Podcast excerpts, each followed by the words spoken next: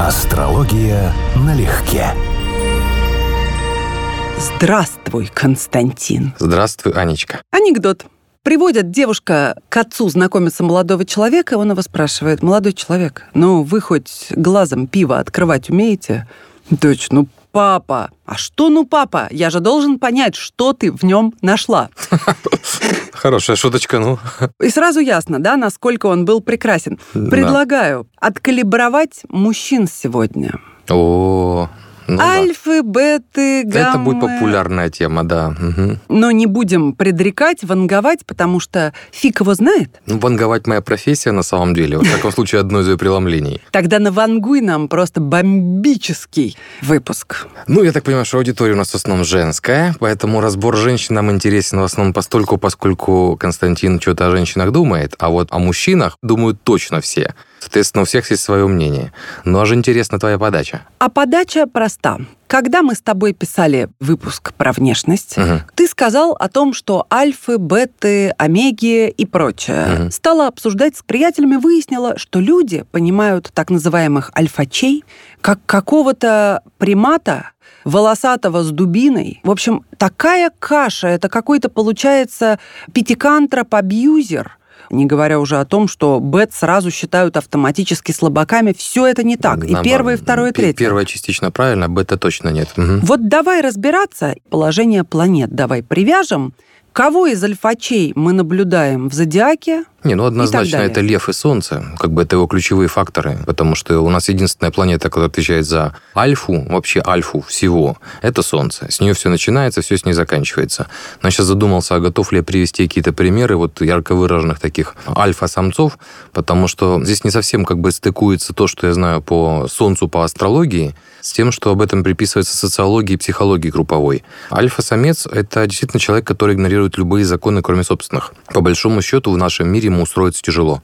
То есть это криминалитет, это люди, завязанные не в силовые, скажем, структуры, а вообще не нашедшие место в обществе. Вот это те, кто спивается, в том числе потому, что он не живет в те времена, когда можно было решать вопросы дубиной и волевым усилием. То есть очень часто это люди низших профессий сейчас. Но на Вот. самом деле альфачи не спиваются. Спиваются омеги, которые сами по себе Омеги, да. слабейшие. Омеги, да. Но альфа нереализованный альфа, человек, который чувствует, что он имеет потребность, заслуживает, да, и не может это сделать, он будет постоянно испытывать непрерывную фрустрацию. И общество его будет фрустрировать, и он сам будет фрустрирован, то, что находится не в своем месте.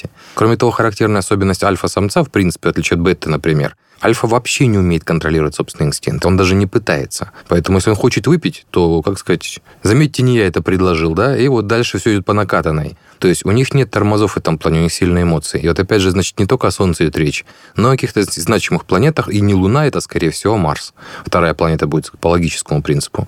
Но я не готов сказать, что я видел эту схему. Вот именно таких персонажей на консультациях, претендующих на роль альфа-самца, конечно, видел. А вот тех, которые ярко вписывались э, в схему, нет. Пожалуй, что нет. Претендующие это, как правило, беты бывают, Совершенно да? верно. Потому что они ближе всего. Да. Итак, альфа. Это мы понимаем, что это доминирование, Мгм. боевой дух, соперничество, Да. лидерские задатки. Мгм. Кстати, пишут еще, что нарциссизм характерный признак любого альфа-самца. Но нарциссизм, опять же, не в медицинском значении, а в расхожем значении Да. слова, потому что нарцисс – это вообще диагноз, это человек, лишенный способности к эмпатии, Мгм. а, соответственно, к каким-либо теплым, хорошим чувствам. Ну, надо сказать, что альфа-самец вообще-то характеризуется этими качествами. Вот именно этими, отсутствием эмпатии в том числе, потому что у него приоритет – это власть и доминирование.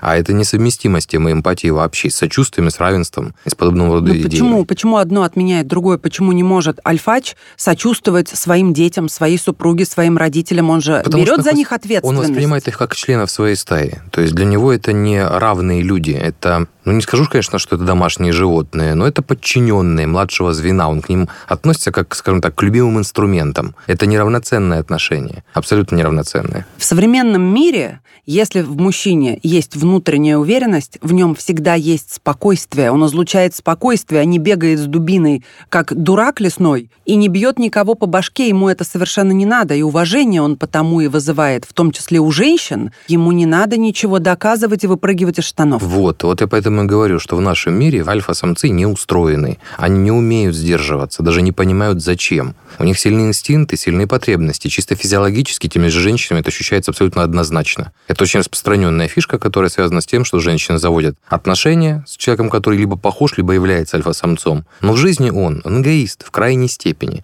А вот то, что ты говоришь, это бета. Это человек, который однозначно мыслит стратегически, у которого есть план, который собирается подниматься дальше по социальной лестнице, ему есть куда расти. И он готов чем-то жертвовать, за кого-то отвечать. У него другая психология совсем. Он может ограничить сам себя. Но, Но он, это часто успешная. Совершенно верно. В основном это успешные да, люди. Да. Но это психология другого типа. Такие люди, скажем так, если даже они находятся на вершине социальной пирамиды, вот классический вариант бета, он все равно допускает альфу, ну, скажем, как государство, например. То есть не как там а, конкретного человека-начальника, а кто то, что над ним существует другая власть. Альфа-самец не допускает другой власти. Он сам король. Все. Над ним только Бог. У него другая психология. Соответственно, такой мужчина, да, увлекает, но иметь с ним дело, он очень конфликтный. Он не может не быть конфликтным. Он за власть порвет. Вот за свою маленькую власть, сколько бы у него ни было. В драку впяжется легко, потому что для него это отстоит свой статус.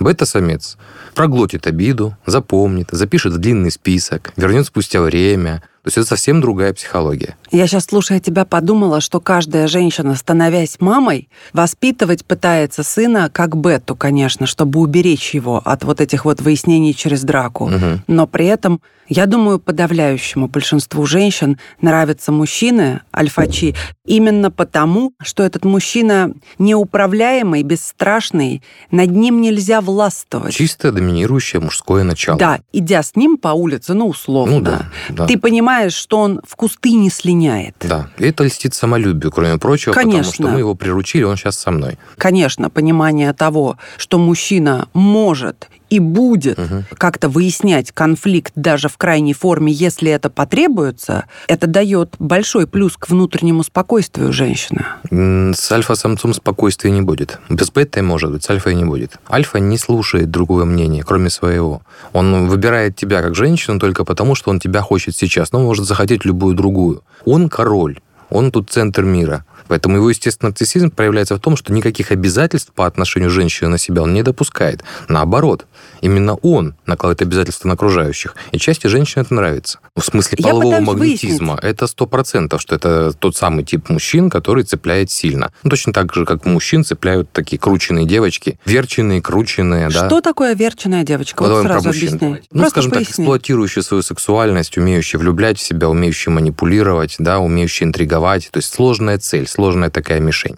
Для мужчины это в какой-то степени вызов. Это же натуральным образом дается, это же тоже дает природа, какое-то интригующее начало. Не, ну если мы про физику тела говорим, да, но опять же это можно, это обучаемо, в конце концов. Все обучаемо. Не верю. Вот те же самые мужчины, возвращаясь к мужчинам, да, да, да. Мужчины разные, в разный период своей жизни могут отыгрывать абсолютно разные роли. Это не на всю жизнь. То есть, если мужчина выдвинут на пост, скажем, или положение, в котором он должен быть альфа-самцом, президентский там и так далее, то есть там, где у него, естественно, есть власть, у него включаются инстинктивные механизмы, заложенные вот на, на генном уровне. И наоборот, если ему приложили, хорошо приложили, сломали психологически, можно его опустить до самого последнего ряда. А вот теперь как раз и про ряды. Альфа-бета более-менее мы прошлись. Следующий – это гамма. Определяется как самый низший член племени, стаи, ну, поскольку действительно этот Дэвид Мех, пушистая фамилия mm. Мех, зоолог. Да-да-да. На волках все это, естественно, отработал. Я и по... сам же отказался от своей теории. Я по крысам начал этот эксперимент. Ну, думаю, что там то же самое. Они просто вообще стадные, в отличие от групповая психология у них очень выраженная. Ой, одна наша слушательница будет в восторге. Она как раз очень интересовалась, когда в следующий раз будут когда мушки, дрозофилы и крысы. Да-да-да. Мы это не вырежем ради нее. Привет вам. Да, привет. Вот, слабость, податливость, безинициативность – это все гамма, это своего рода прислуга, как бы печально это ни звучало. Ну, скажем так, это рабочие лошади, это не низший класс, это основное большинство населения, так скажем, мужского. Вот давай так, пролетариат, вот тот случай, когда человека власти нет, и он даже может к ней не стремиться. У него другие интересы в жизни. Если рассматривать его как мужа, то это наиболее надежный вариант. Да, это не та ситуация как бы престижного бета или там магнетического альфы, но это человек, у которого есть ответственность перед другими людьми, есть ответственность перед другими в ряду, то есть он понимает, что он часть группы, а не просто борется за иерархию как таковую. Я взяла самый расширенный список. Здесь сразу скажу альфа, бета, гамма, омега и еще один эпсилон. таинственный человек. Нет, не эпсилон. Сейчас дойдем до него. Угу. Так вот про гамму. Чаще всего он даже не имеет возможности продолжать род. Ну да. Так что мы говорим не про какого-то семьянина. Если он не имеет такой возможности, значит, он либо импотент, ну, либо крайне слаб как мужчина. Во-первых, существует достаточно неприятная статистика, она, это понимаю, будет убывать забывать, но тем не менее о том, что там 20-25% детей воспитываются не от тех отцов, хотя отцы об этом не в курсе. Это мировая практика. Ну как это проверить?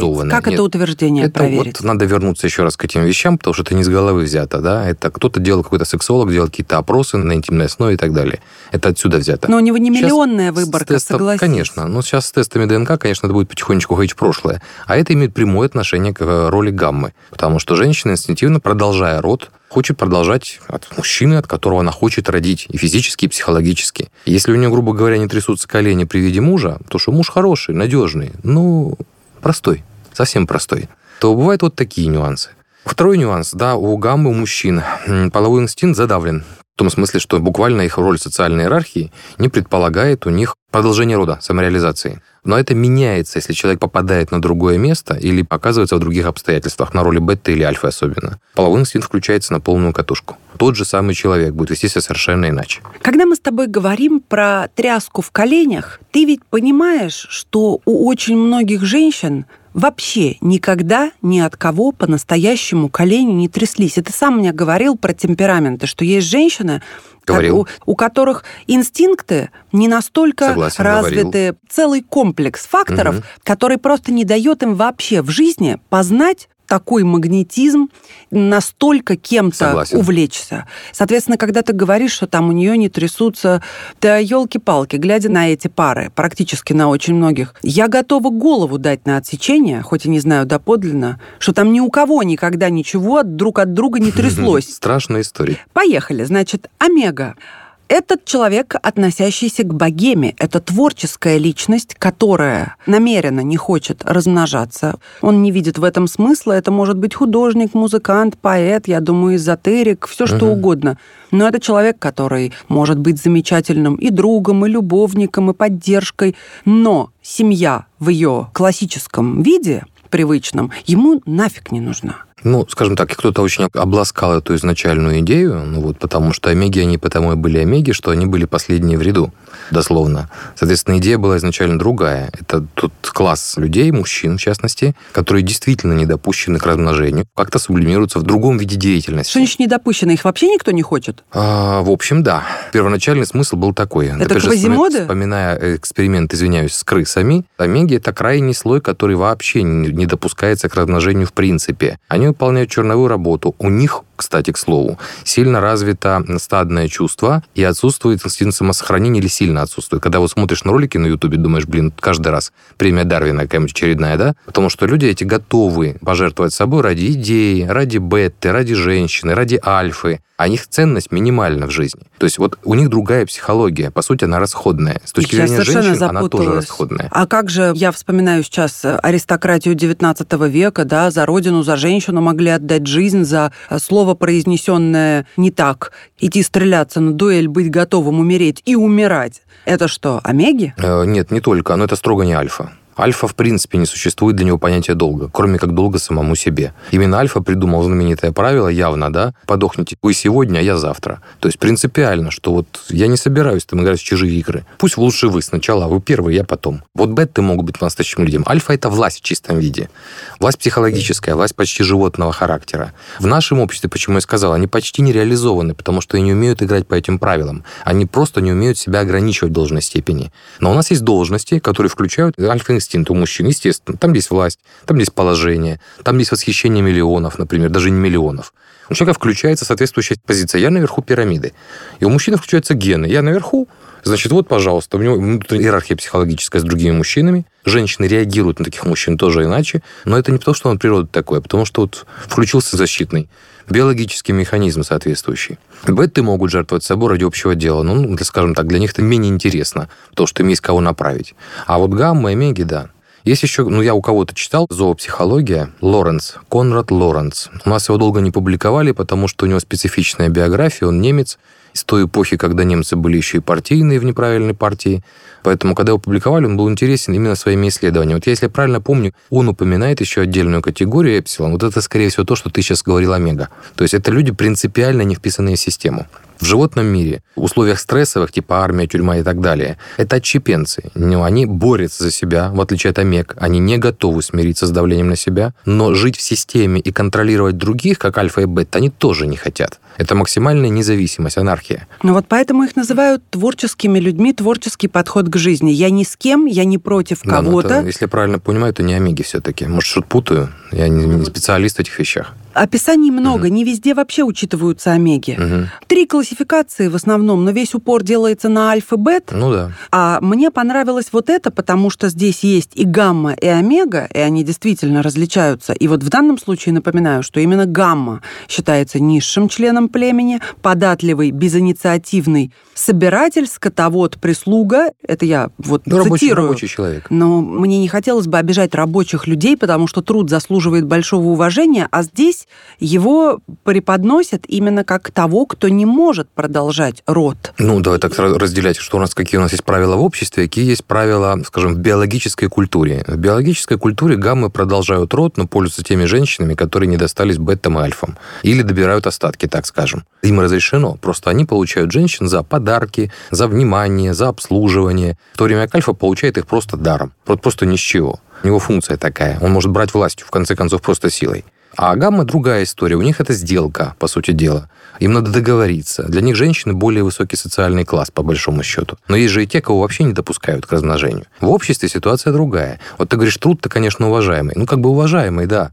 Но врач, педагог получает меньше, чем диджей или чем блогер. Насколько у нас уважаемый труд? Это сейчас не про конкретную ситуацию в конкретной Ну да, стране. но это еще одна тема, просто бесконечная. Да. Это тема справедливости, которой, как мы знаем, в жизни не существует. Справедливости какой-то высшей с точки зрения пользы обществу. Да, еще одна ремарка. Когда ты говоришь, что кто-то получает женщин за подарки, это тоже мы обязательно еще обсудим, и не в этой программе, меня всегда внутренне коробит, потому что есть огромная разница. Либо женщина просто продажная, да, и мужчина понимает, что он ее покупает, сколько это стоит. Это вот сегодняшняя ситуация, весь Инстаграм, он же эскортограмм. Мгм. Это одно. Ты знаешь, почем товар, вот он, я купец. Мгм. Не зря на Руси так, кстати, и про сватовство говорили, и про преданное. И если лезть еще глубже в века, спрашивается, почему состоятельные мужчины, у которых было все, как-то не стремились очень сильно к мезальянсам и за бедняжками не бежали? Нет. Они претендовали на самых богатых невест. Деньги к деньгам, да? Правильно. Это первый момент. И есть еще один момент, когда люди делают это искренне. Да, понятно, есть какая-то игра. Мужчина хочет приблизить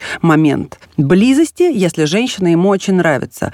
Но тут очень тонкая грань. Он ее, правда, пытается купить, приблизив этот момент, или он делает это именно потому, что эта женщина пробуждает в нем искреннее желание влюбленного мужчины сделать ей приятно. И принимая, она также счастлива искренне. И не продается, и не считает, что ты вот мне принес, поэтому я тебя поставлю плюсик, ты что-то заработал. Ты понимаешь, тонкая очень грань. Это не такая она тонкая. Да как, тонкая. как устроено общество? От общества идет все. Если у нас в обществе фактически миллионеры, это футболисты, которые катают мяч, я не говорю, что это легко. Но деньги совершенно непропорциональны т- Да, тому вкладу общества, который делает там тот же врач, электрик, сантехник даже, да, элементарно. Я же не говорю про учителей, врачей, там, хлеборовов и подобного рода вещи. Значит, деньги у нас фактически являются разновидностью социальной иерархии, таким коэффициентом, индексом социальной успешности. Поэтому фактически деньги являются способом, инструментом показать свою заинтересованность. Вообще способ обмена своего интереса, своего жизненного времени на что бы то ни было. И как говорил Фридрих Энгельс, которого непопулярно сейчас упоминать, приоритет или там доминирование мужчины в браке определяется его финансовым доминированием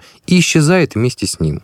Поэтому, соответственно, поскольку у нас мужчины в основном зарабатывают больше, поскольку мир в основном крутится вокруг мужчин, поскольку женщина либо получает меньше, либо может уйти в декрет, либо вообще не работает, мужчины вновь стали доминирующим классом в том плане, что они входят с женщиной в сделку. Они фактически покупают собственным вниманием, оплачивая это деньгами, расходами и так далее, и так далее, и так далее. Да, это сделка. При буржуазии брак всегда был построен по такой схеме. Это сделка. Отсюда требовалось встречное предложение в виде приданого, чтобы эта сделка была взаимовыгодной, а не односторонней в серьезных отношениях. Именно поэтому браки, вот те же вот высший социальный слой, пытаются рассмотреть как деловой проект. Это ненормально но для нашего общества нормально. А вот, скажем, 30-40 лет назад Задорнов вспоминал прекрасно по этому поводу пример. Советский Проклятое Союз. советское общество. У вас не было раз- разницы денежной, поэтому вас ценили. Как ты умеешь играть на гитаре, как ты рассказываешь стихи, что ты читал, что ты вообще за человек. А не сколько у тебя денег. Был узкий слой людей, которые по-прежнему проходили финансовые сделки и покупали друг друга и вступали в соответствующие браки. Но отношения в большинстве, на 90 с лишним процентов, строились у людей по принципу «ты мне интересен как человек». А сейчас ситуация другая. Ты мне интересен как человек, но ты не моего социального слоя. Привет. Тогда нужна была резолюция на секс в советское время. Поэтому игра на гитаре и браки на первом курсе университета или института с тут же последующим деторождением, потому что о контрацепции тоже никто ни черта не Да знал. ладно. Ну что, ладно, Ну, я, я рожденный в Советском Союзе. Я да. тоже. Я в детстве, извините, надували резиновые изделия, на- бросали с хорошо, балконов. хорошо, Не но- были жутко популярны. Но все-таки, все-таки количество ранних браков Да. и раннего материнства тогда было нормой. А почему? А именно потому, да, то, что ты сказал про деньги, это этого не отменяет. Когда ты не знаешь, как можно по-другому, и все вокруг Нет. примерно одинаково Нет, живут. потому что ты рожаешь ребенка, а у тебя бесплатный детский сад, гарантированно. Да не думали они об этом. Государство тебя впишется по-любому.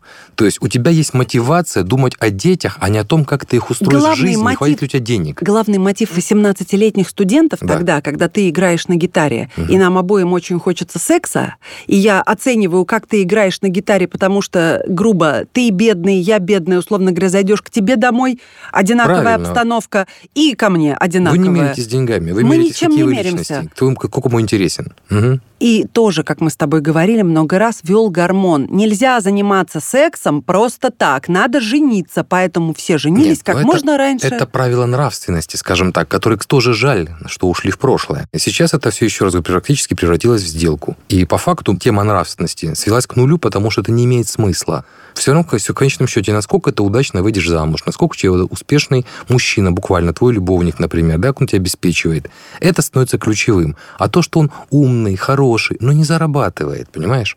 Да. Он, значит, где-то внизу в социальном слое, Да, автоматически. да, да, То, есть такое. Дух высокодуховный, с богатым внутренним миром, до лампочки. Но опять-таки не всем, понимаешь? Конечно. Отношение к сексу в СССР. Калантай. Отношение к сексу в СССР. Большая любительница матросов и сторонник Всё сексуальной верно. свободы. Это Секс как первое- стакан воды. Пропаганда была мощнейшая в 20-е годы. Первая феминистка Мгм. и первая половина 20 века, революционерка. Мгм. Очень разные вещи. Мы берем с тобой уже поствоенное поколение после 50-х. И вот эта вот зашоренность, что секс – это табуированная тема, полное отсутствие сексуального воспитания детей и молодежи, Ну, 40-е, 50-е, 60-е, да, согласен. все вот это. И поэтому люди женились рано, потому что сексом заниматься хочется, и единственный способ это сделать, чтобы как-то выглядеть не падшей и не в подоле принесла, это выйти замуж. Поэтому вот твоя гитара, и я уже готова. Да. При этом дети рождаются в браке, а вот дети трудоустроены, у них есть отец и мать, семьи существуют достаточно долго. Всё спорно. Есть бабушки, дедушки. Сейчас дедушек попробуй найди. Они же все поразводились черти когда. Они даже не живут с- ни с отцами, ни с внуками. То есть это норма. 40 с лишним процентов разводов – норма. Это чистое достижение феминизма за сто лет. Это настолько Как- как мы хорошо с многослойная мужчин история. ушли в социальную плоскость. Да, это А это всё социальный вопрос. взаимосвязано. Это Кстати, к разговору о взаимосвязано. психологии, о разводах. У разного, опять же, уровня мужчин тоже разная психология. Альфа себя в принципе не будет обременять браком. Ему это неинтересно. Ему интересна женщина, если он вообще гетеросексуальный. Но ему совершенно не будет запариваться тем, что она думает по поводу его брака. Поэтому стандартный альфа всегда будет изменять. Это его психология базовая. Бета будет заморачиваться браком, если он выгоден. Гамма будет заморачиваться браком, потому что морально и нравственно в его обществе. Он под давлением, под спудом государства. А, скажем, эпсилон или омеги могут вообще, в принципе, этими вещами не цепляться. Кто такой Эпсилон, чем он от Омеги отличается? Не помню, у кого. По-моему, я у Лоренса это читал. Это я уже упоминал в, в течение Ну, эфира. это только один Лоренс. Эпсилон- Я не нашла. Кто-то выделяет их отдельную категорию, кто-то нет. А социальный элемент.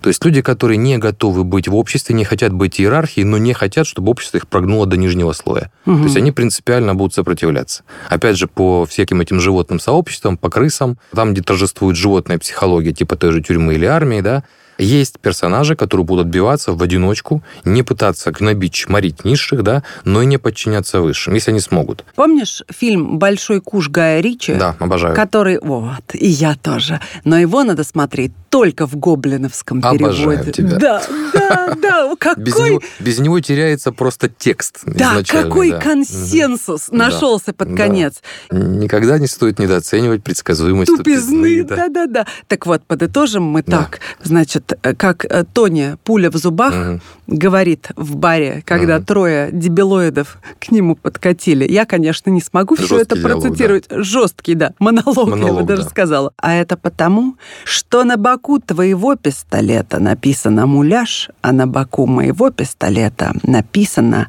«Desert Eagle» калибра 50. Угу.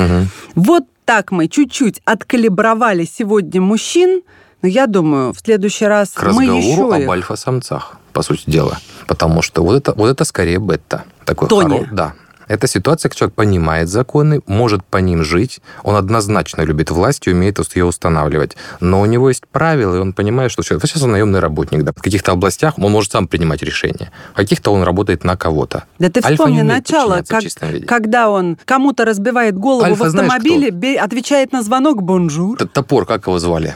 Порно-король из э, «Карты, деньги, два, два ствола». ствола. Не вспомню, давно смотрела. Вот это Альфа.